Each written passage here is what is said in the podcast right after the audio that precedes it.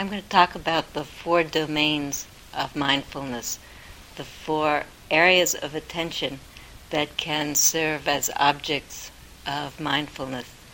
This is based on the discourse on the foundations of mindfulness, which is a principal and fundamental text of the Pali Canon.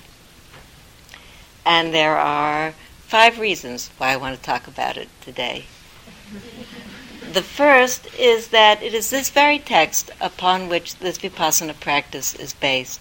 And throughout this week, we've systematically developed the instructions, beginning with the breath and then including body sensations and including feeling tone and including mind states and including the contents of mind, including thoughts. And that's the entire realm of our experience. And this very practice really follows this particular text. It's felt to be a very important text. It appears at two different points in the canon. I also wanted to talk about it because I want to re-clarify again that this is really a practice of paying attention to everything. It's not a breath practice. It's a practice in which we emphasize the skillful use of the breath as a means of focusing and concentrating the mind, but it's not a breath practice. It's a practice of paying attention. The fundamental instructions are pay attention to everything. The four domains of mindfulness are everything. I also wanted to talk about it, this is my third reason, because it's coming near to the end of the retreat. It's not here yet, but it's almost here. And so some of the questions that people begin to have around this time is how can I continue to practice at home? People say I don't have time to practice. This practice you do all the time. When people say I don't have time to practice, they mostly mean I don't have time to sit. You can pay attention to everything all day long. I do a lot of practice online in the supermarket. There's a lot of feelings that come up, usually standing online. a lot of mind states, a lot of thoughts. It's a lot of things to pay attention to. I do a lot of supermarket practice. this is the fourth reason I want to talk about it this particular text not only says how and what to practice, it says why to practice. I'm very interested in the why of practice. And it says it twice. The commentators all talk about the fact that this is one of the rare instances in a text where it says the why twice. It says it in the beginning and in the end. And it says that the Buddha said to his assemblage of monks, This is the sole way, monks. This is the sole way for the purification of beings, for the uncovering of sorrow and lamentation, for the destroying of pain and grief. He says that in the beginning, and he says that in the end. That's fairly emphatic. You think, I thought, what does that mean? This is the sole way. What is this? This is paying attention to everything because that's what the text describes. Paying attention to everything is the sole way. Let think about it. What happens if you pay attention to everything? If you pay attention to everything calmly, what you get to see in gradually more profound ways is that everything passes, that the nature of everything is impermanence, that it's passing away in its very arising. that because of the na- ephemeral nature of all experience, there's no experience that can stay satisfactory. And that it's experience just arising. It's empty. It arises and it passes away according to conditions. But there's nothing that has any permanence in it. No experience, no event, nothing about ourselves is permanent. One gets to see, as one appreciates all of these fundamental characteristics, the insights of this insight practice, that there's quite literally nothing to worry about. It's really the end of suffering. That's why we practice. It's not in order to pay attention, It's in order to pay attention, in order to see what's true.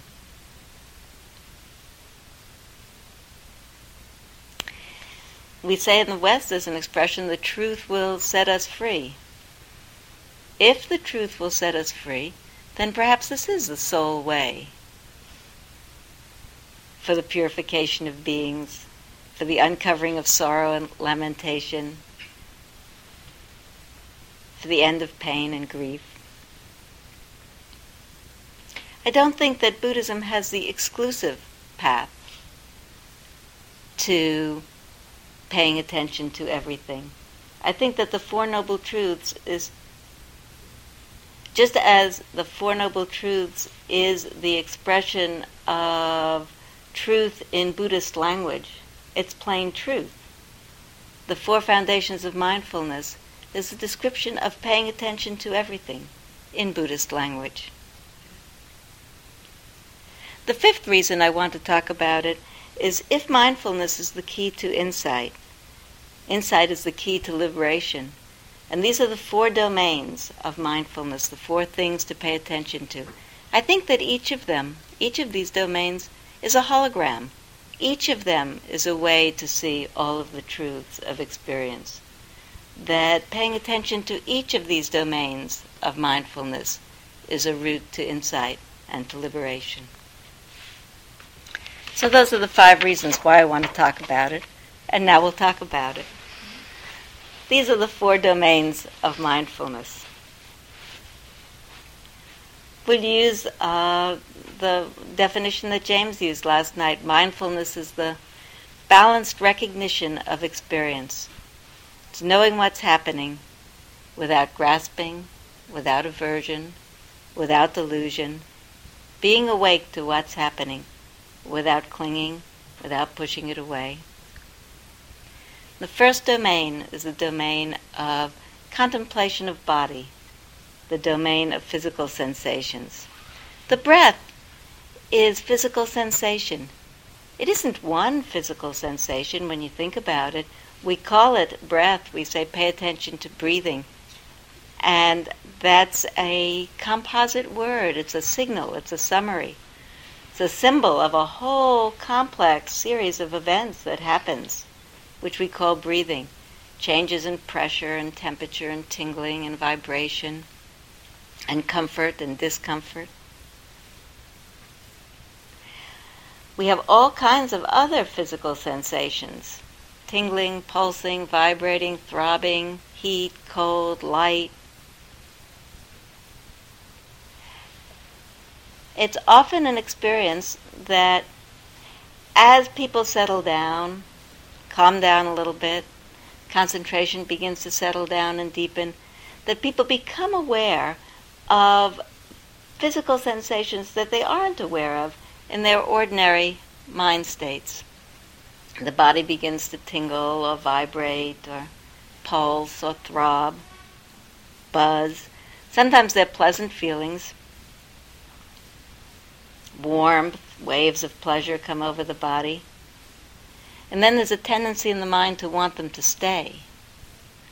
And sometimes they're unpleasant feelings tension, throbbing, stinging. And then there's a tendency in the mind to want them to go away. Both of those tendencies in the mind create a certain amount of tension, and a certain amount of striving, a certain amount of wanting, a certain amount of suffering in the mind if we can be somewhat balanced amidst the whole array of physical sensations, if we can see them with some degree of calm, we see what's true about them. That they're always changing, that tingling becomes buzzing, becomes vibrations that disappear, that become heat, that become something else, that they're always changing, that nothing remains satisfactory there's no way that we can be comfortable forever. There's a lot of pain as people start to practice. Partly it's because we often try to sit in an unusual posture. Partly I think some of the discomforting feelings that come up in the body have nothing to do with the posture. They have to do with various kinds of tensions in the mind, in the body from who knows when, that as the mind begins to settle down, just begin to release themselves and make themselves evident to you. Lots of people describe their experience in interviews in that way. They say, I'm having a lot of body releases. You are, indeed. And sometimes they're pleasant and sometimes they're unpleasant. There's no way that you can determine when they happen and how they happen. They arise just according to conditions. Can't decide to have a body sensation or decide not to. Even if you sat in the most comfortable position that you could think of, it would eventually become uncomfortable. If you want to try this as an experiment, you might try this as an exercise. It's a really extraordinary exercise. Sit in a chair sometime for a sitting. Sit in the most comfortable chair you can f- find and sit entirely comfortable with your body, not, not crossed anywhere, not tense anywhere. Sit comfortably and pay attention. Stay with your breath, stay with whatever comes up. For a while, your body is likely to be comfortable. By and by, it will cease to be comfortable. Perhaps it won't be uncomfortable in the way that sitting on the floor was, but just sitting still. By and by, it will want to move. And as you determine to stay sitting, you'd be aware of more and more restlessness in the body. Might be restlessness in the body and agitation in the body. Might feel a sense of agitation in the mind. As you resolve to sit with that, you discover how much discomfort just sitting in a comfortable chair can bring. If you try to work with the mind, having it be open to its experience moment to moment, you find how hard that is. That there's resistance, the mind becomes tense, agitated. Begin to feel that you'll explode if you sit there one more minute. And then when the bell rings, suddenly all of the tension in the mind is gone before you even move. And you get to see how much agitation, how much pain, how much suffering we make for ourselves just by worrying about uncomfortableness. It's the worry, this uncomfortableness will go on forever, that really contributes to the uh, degree of discomfort. When the bell rings, you could sit a while more.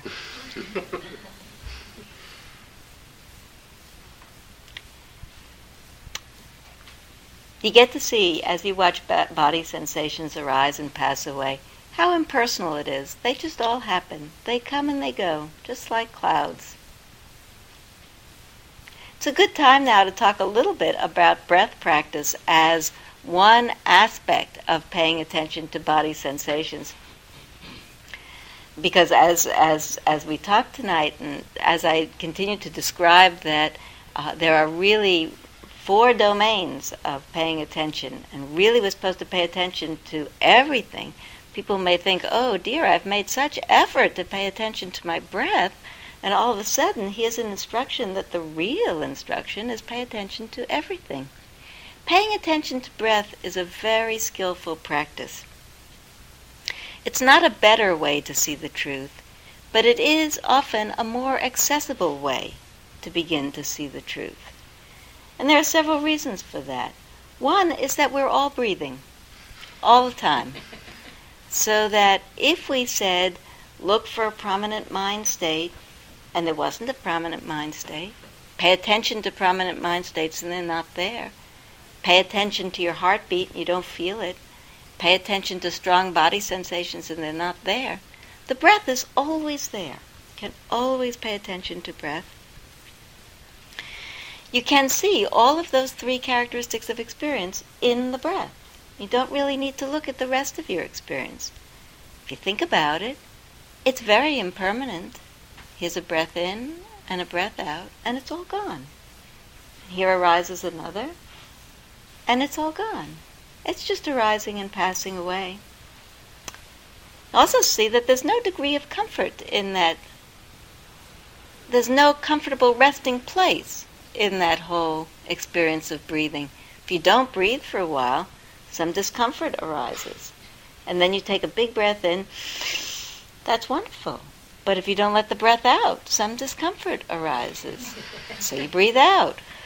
And then that's comfortable again. But then that's not comfortable. And so you breathe in. moment to moment validation of there is no experience in which there's a place of continuing comfortableness. You also have a moment to moment view of that it's totally impersonal. There isn't anyone in you that's saying, breathe now, now breathe out.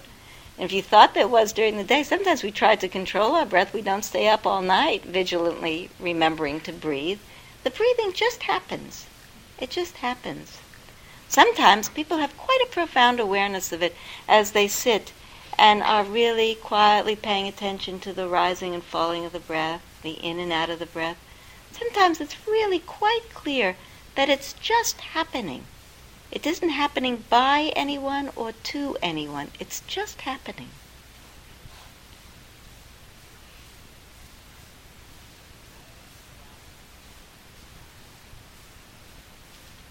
It's also a very good place, paying attention to the breath, it's a very good place to begin practice because the breath to begin with is quite plain. When you begin to watch rising and falling or in and out, it's rather plain and not too complicated. It's true, in fact, that as your attention, as your concentration deepens and your attention becomes refined, you begin to see that the breath is really a quite a complex phenomenon. But in the beginning, it's really quite plain. And more or less, unless there's something unusual going on with your health or your breathing facility, more or less a neutral activity. And so paying attention to the breath is a really good way to establish concentration, to really calm yourself down. The instruction for this practice, this instruction for life, is pay attention to everything. But it's really true that it's hard to pay attention to everything. It's very complex, it's happening very fast, and we're usually, we have been habituated to uh, not being clear in our ability to grasp what's going on. We need, in order to pay attention to everything, some degree of calmness and some degree of concentration, at least for starters, so that it makes sense to pay attention to breath. Both instructions are true. This is a practice of paying attention to everything. And in order to facilitate the ability to do that, it's very helpful to spend some time paying attention to breath. So breath is one of the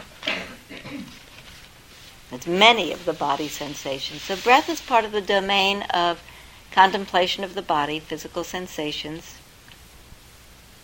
The second domain for paying attention is the domain of feelings. And feelings has a particular meaning. It doesn't mean feelings as in you hurt my feelings. And it doesn't mean feelings as in what are your feelings about that. There are only, in this lexicon, three feelings. And they really are feeling tone. And they're the feeling tones of pleasant, unpleasant or painful, and neutral.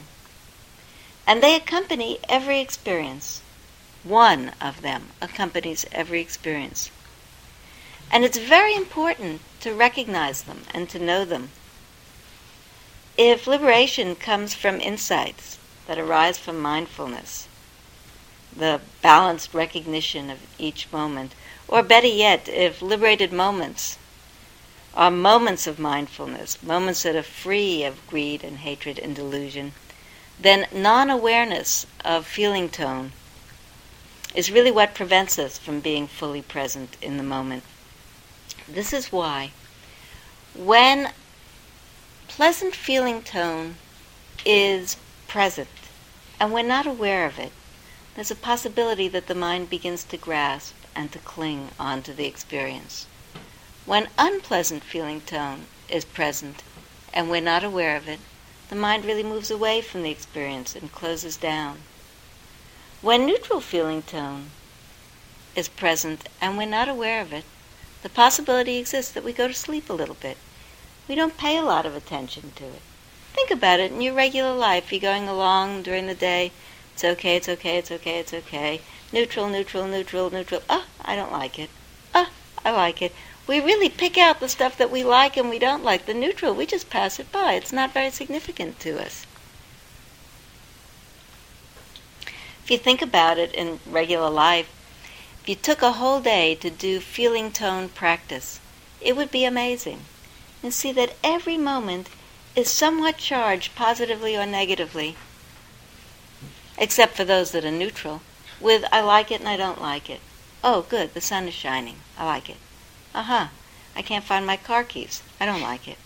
Ah, no one on the highway. That's great. I can buzz right in. Ah, there's a traffic accident. Now I'll have to wait. I'll be late. Up, down, up, down. I like it. I don't like it. It's a wonder we make it through a day just on the minor things.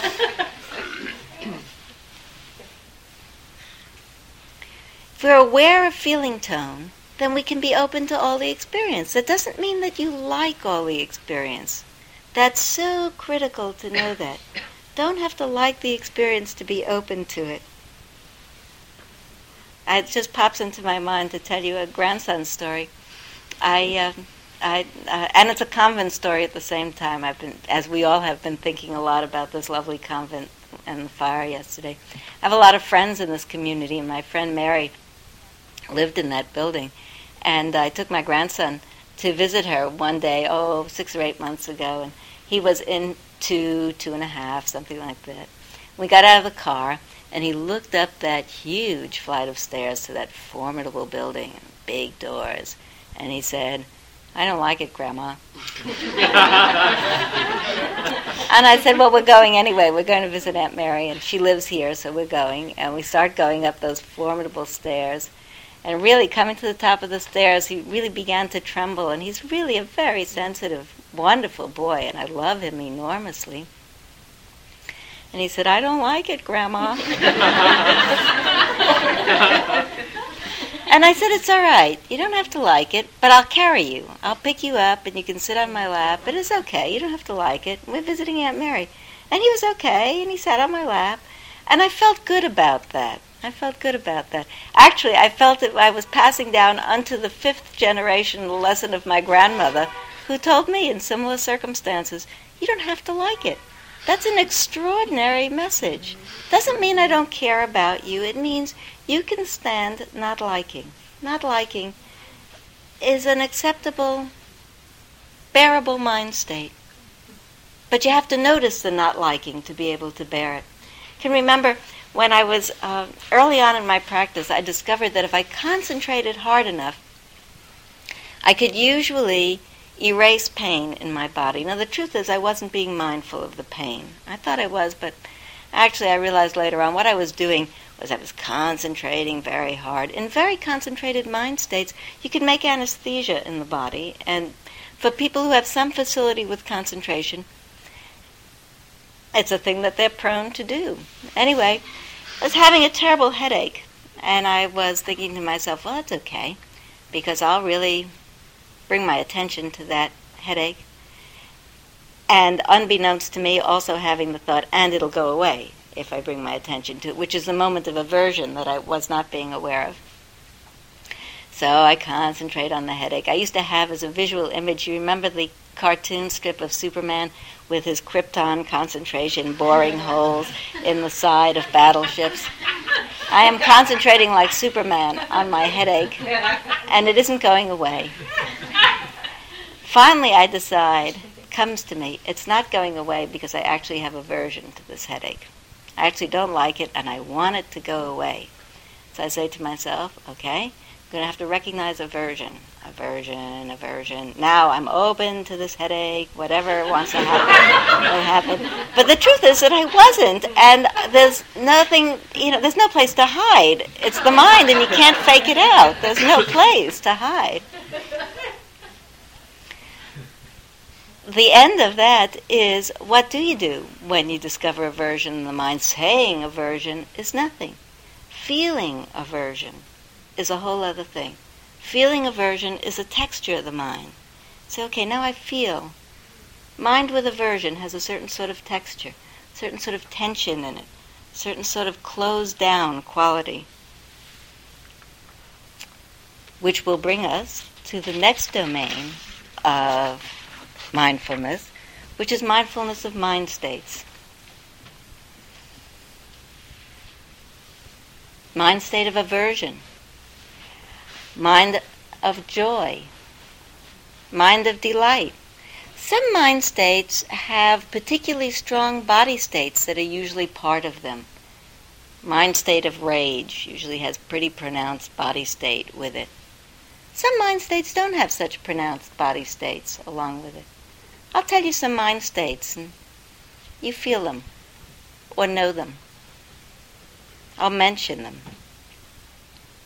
Contentment, calm, confusion, lust, despair, dismay, disappointed, humiliated, irritated, angry, enraged, sad, delighted, grateful. They have a different texture, each of them. Mind states are perfectly valid, perfectly valuable objects of attention. Somebody asked today about where should I pay attention to the breath, here or here or here? And Jack's answer was wherever it is. And the other answer that goes along with it is whenever it is. Whenever it's the strongest thing that's present, then you pay attention to the breath. When mind states are stronger and you're relatively calm, you pay attention to them people come to uh, interviews and they they have sort of a an embarrassed kind of confessional sense. They say, "I could hardly stay with the breath all day long. I was so filled and overwhelmed with joy, or with grief, or with sadness, or with something, and I could not get my mind to pay attention to the breath." So you don't need to. You stay with what's prominent for you you stay with that strong mind state. We use the breath as a skillful means to focus the attention, to regain our balance when we feel scattered.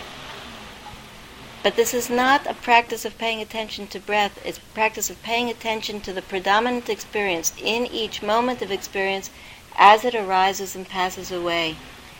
Then see all the things that are true about experience in the mind states. They arise and they pass away, just like breath.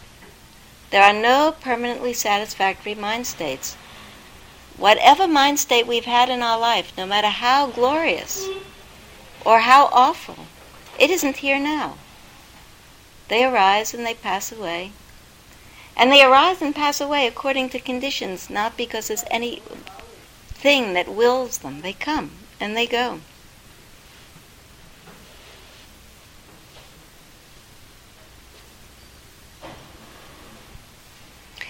Yesterday was a very good, well, yesterday was a very strong day for the realization of the changing mind states.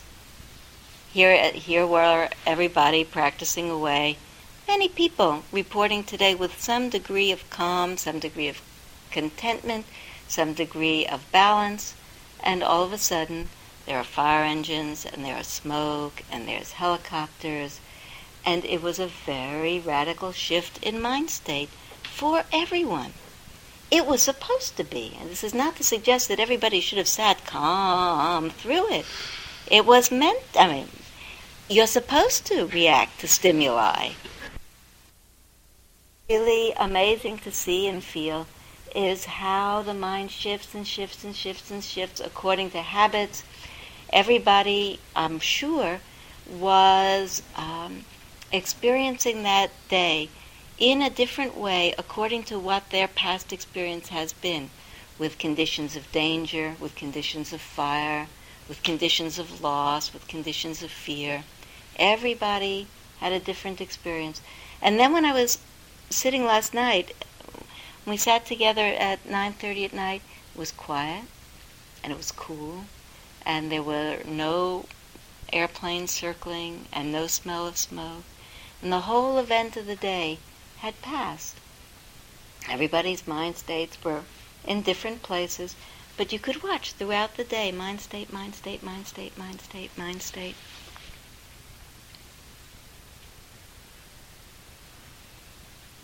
And yesterday was a very big dramatic thing to happen.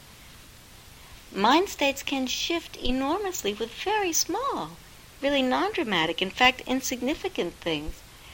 Once upon a time, I looked at an interview sheet when I was sitting, and my name was not where I thought it should be on the day that I should, thought it should be there.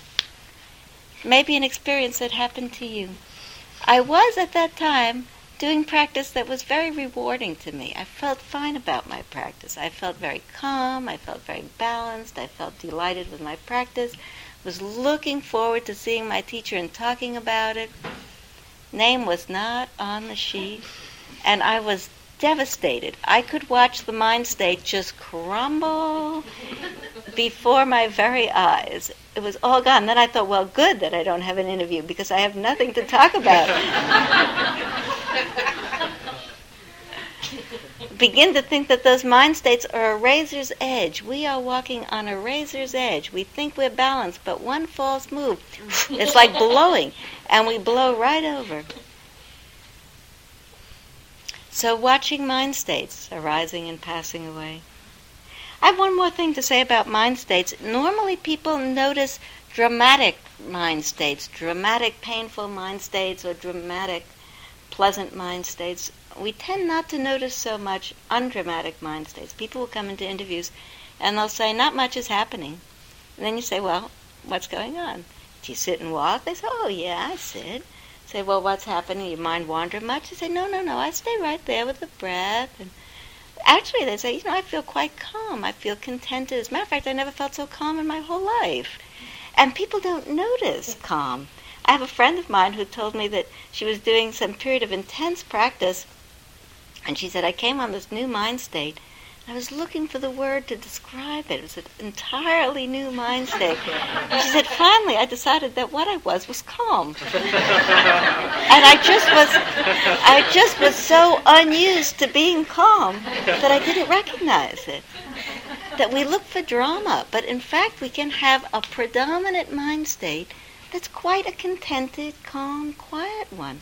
And when it is, and there isn't anything else much happening, and the calm, contented mind state is the most prominent thing, you can stay with the breath a little bit. Actually, you don't have to stay with the breath in those mind states. You can be aware of the calm and the contentment.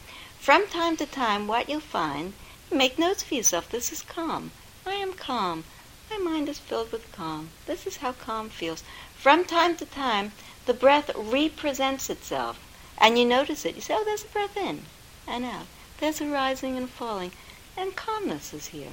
This is calm. Calmness is here. That's really using the mind state as the focus of your attention. The breath comes and goes.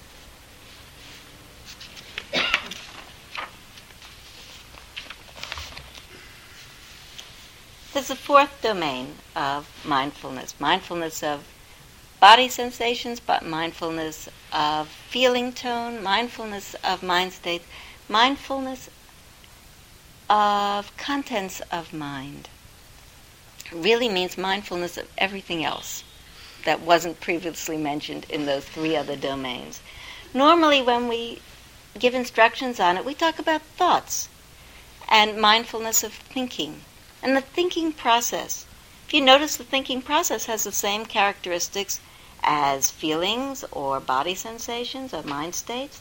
Thoughts come and go. You don't will them to come, you don't will them to go. They arise and pass away according to conditions. They're, none of them remain satisfactory. The most lovely thought ends, even you don't want it to. The most terrible thought arises unbidden. You didn't ask for it. They just come and go. Mostly in, in practicing here, we've talked about noticing, um, recognizing the character of thought in terms of planning or remembering not particularly to investigate the nature of what we're planning or, or remembering, but more because as we notice it, while planning is happening, it tends to drop away and the breath tends to represent itself.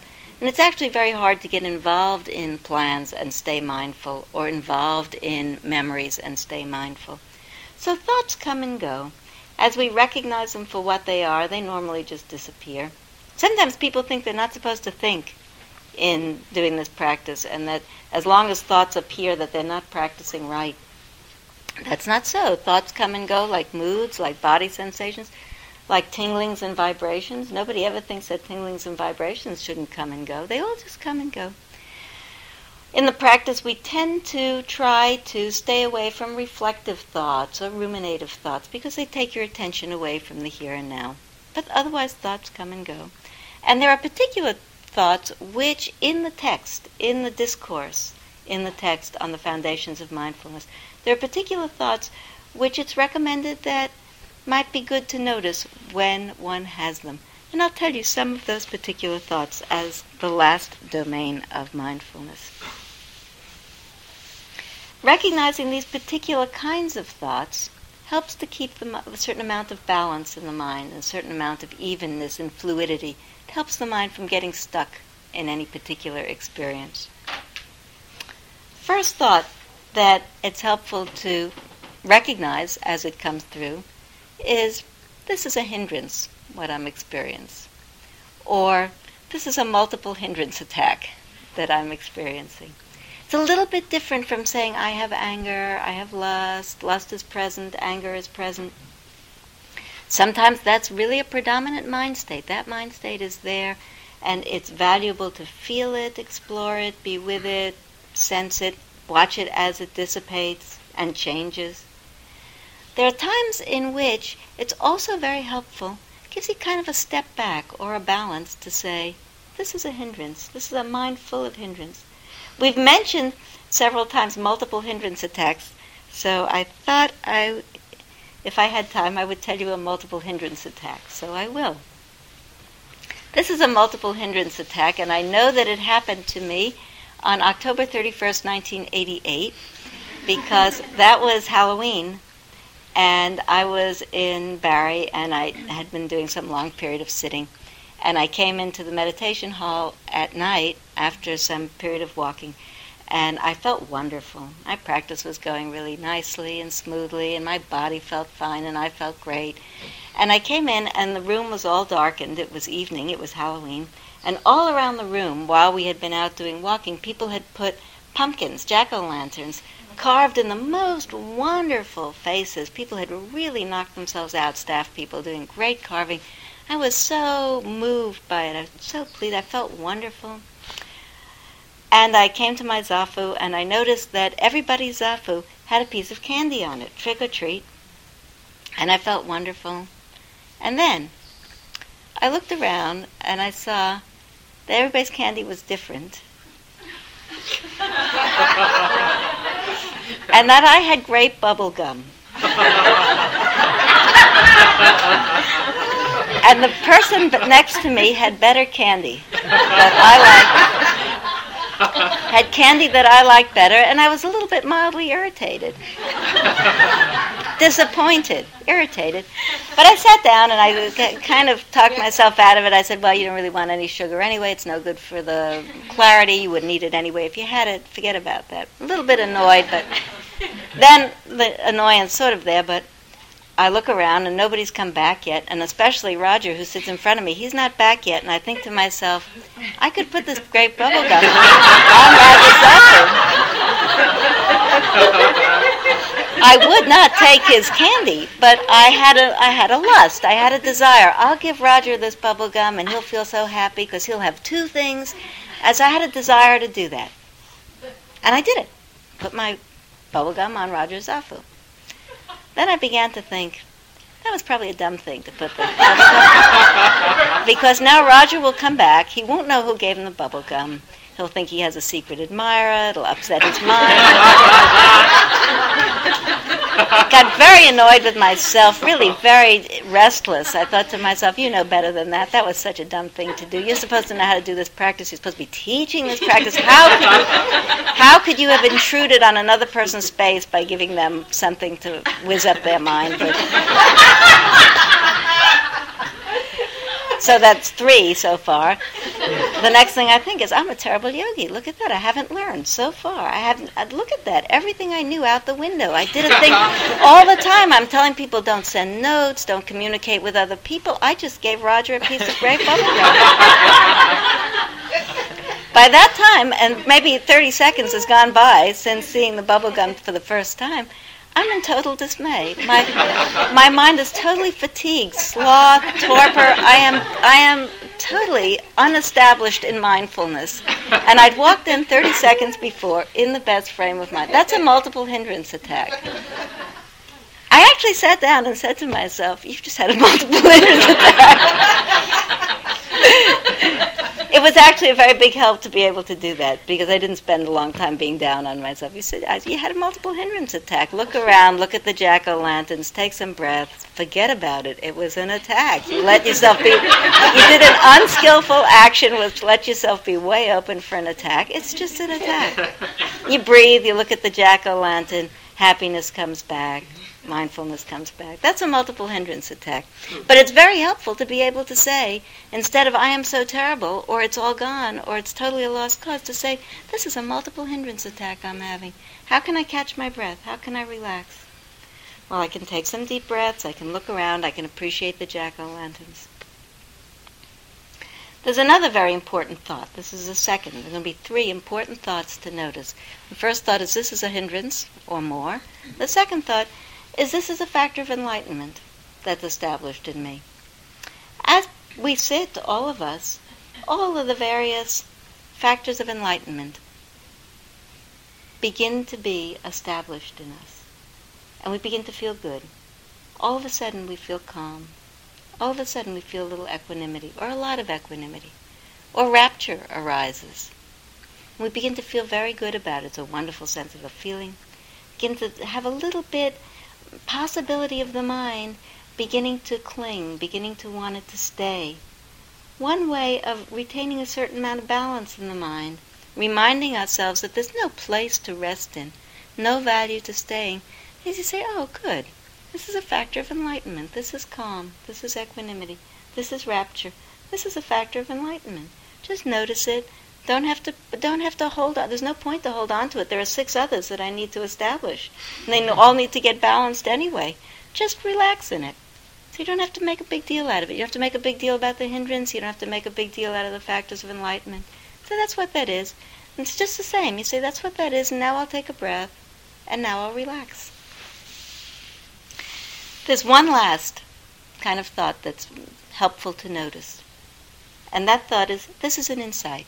I realize. I get it. This is this is impermanence. Every once in a while we have such a sense of things passing.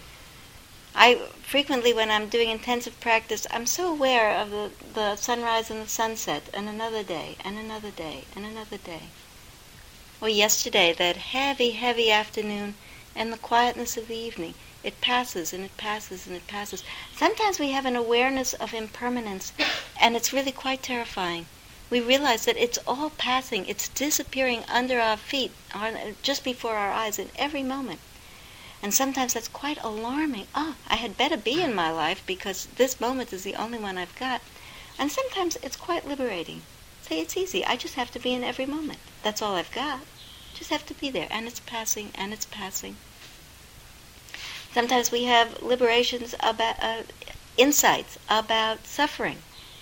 And sometimes they're really quite intense. Either we become in touch with our own pain and our own suffering and the tension that we make in the mind over our experience, or we have some really uh, profound sense of everyone's suffering, and indeed global suffering.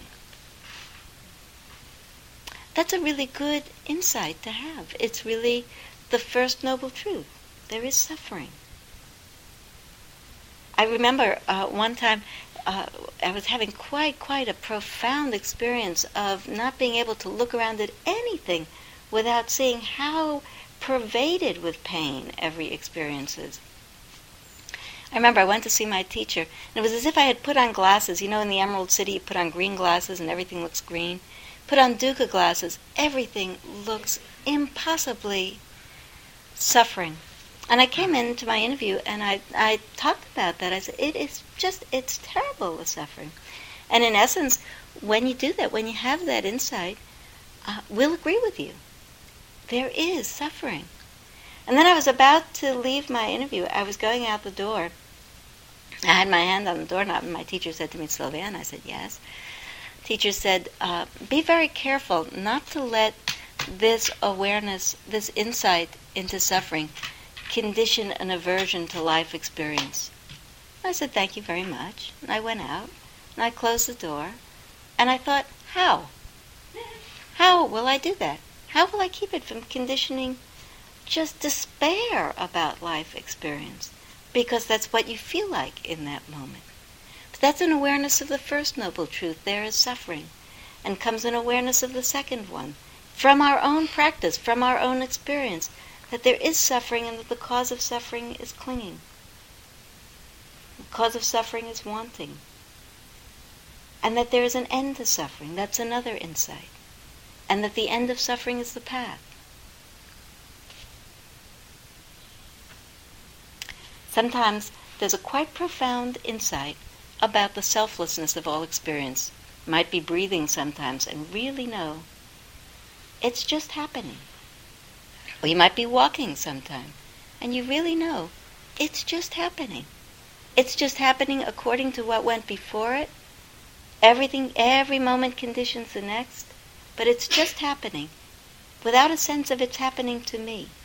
And sometimes, like the alarming way in which suffering can strike us sometime, or the alarming way in which we can see impermanence, sometimes that's really alarming.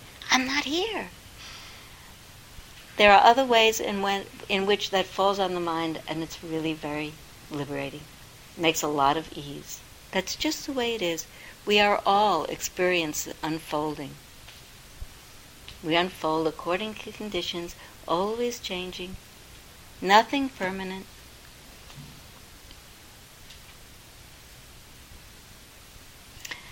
So those are very important kinds of thoughts to notice. They're part of that fourth domain of mindfulness. In some of the commentary on that sutta, on that discourse on the foundations of mindfulness, talks about uh, how important the the particular discourse is that it appears twice, that it says twice, this is a sole way. And there's also a story told about when the Buddha was old and in the last rain season of his life and quite sick, and it was thought that his death was near, and uh, there was some consternation that he might die without giving his teaching and giving the instructions one more time. And there's a story that on a particular day when he felt better and arose from where he had been lying down, his attendant, Ananda, who had been his chief disciple and attendant and with him for a long time, was so overjoyed to see him up and teaching and expressed that joy about now you will be able to give us the instructions and teach us again. And the Buddha, in talking to him, said, relative to the instructions, he said, Be your own refuge, Ananda. Be your own refuge. Don't take any other refuge. Let the teaching be your island. Let the teaching be your refuge. Contemplating the body and the feelings and the mind and mind objects. Let the teaching be your refuge. That is the whole teaching. This teaching of mindfulness, mindfulness in all the realms of our experience, and it's just the same practice here as it is in the world. Here it's more quiet and more slow, less complicated, but it's exactly the same practice.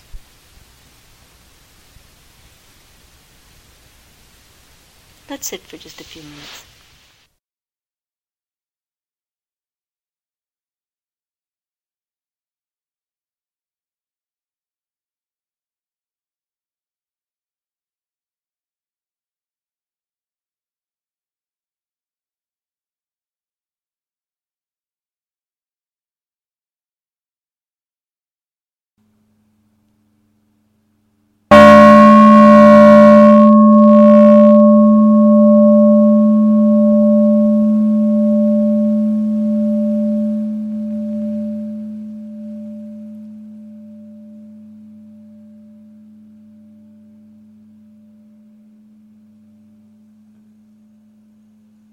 This talk was given by Sylvia Boorstein at Spirit Rock Meditation Center on July 13, 1990.